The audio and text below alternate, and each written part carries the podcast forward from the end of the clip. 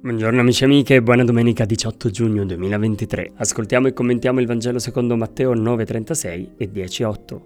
Gesù, vedendo le folle, ne sentì compassione perché erano stanche e sfinite, come pecore che non hanno pastore. Allora disse ai suoi discepoli: La messe è abbondante, ma sono pochi gli operai.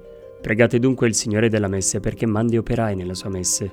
Questi sono i dodici che Gesù inviò, ordinando loro: Non andate fra i pagani e non entrate nelle città dei Samaritani Rivolgetevi piuttosto alle pecore perdute della casa di Israele.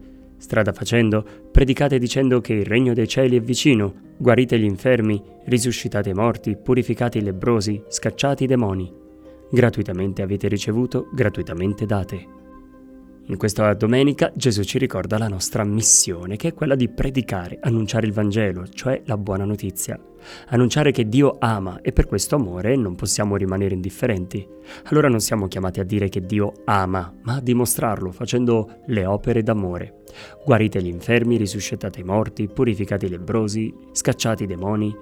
Quanti malati sono ancora più malati perché non ricevono visite, conforto? Quanto potremmo alleviare il loro dolore con la nostra presenza?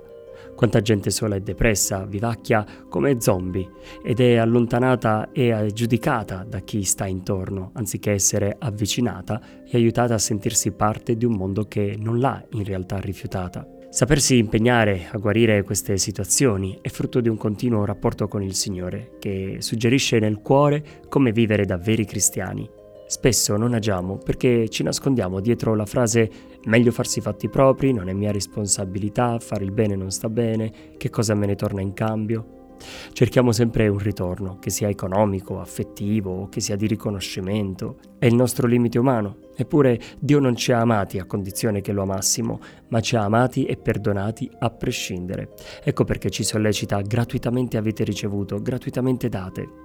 E a te qual è il ritorno che ti aspetti prima di fare un'opera buona? Pensaci. Buona giornata a tutti.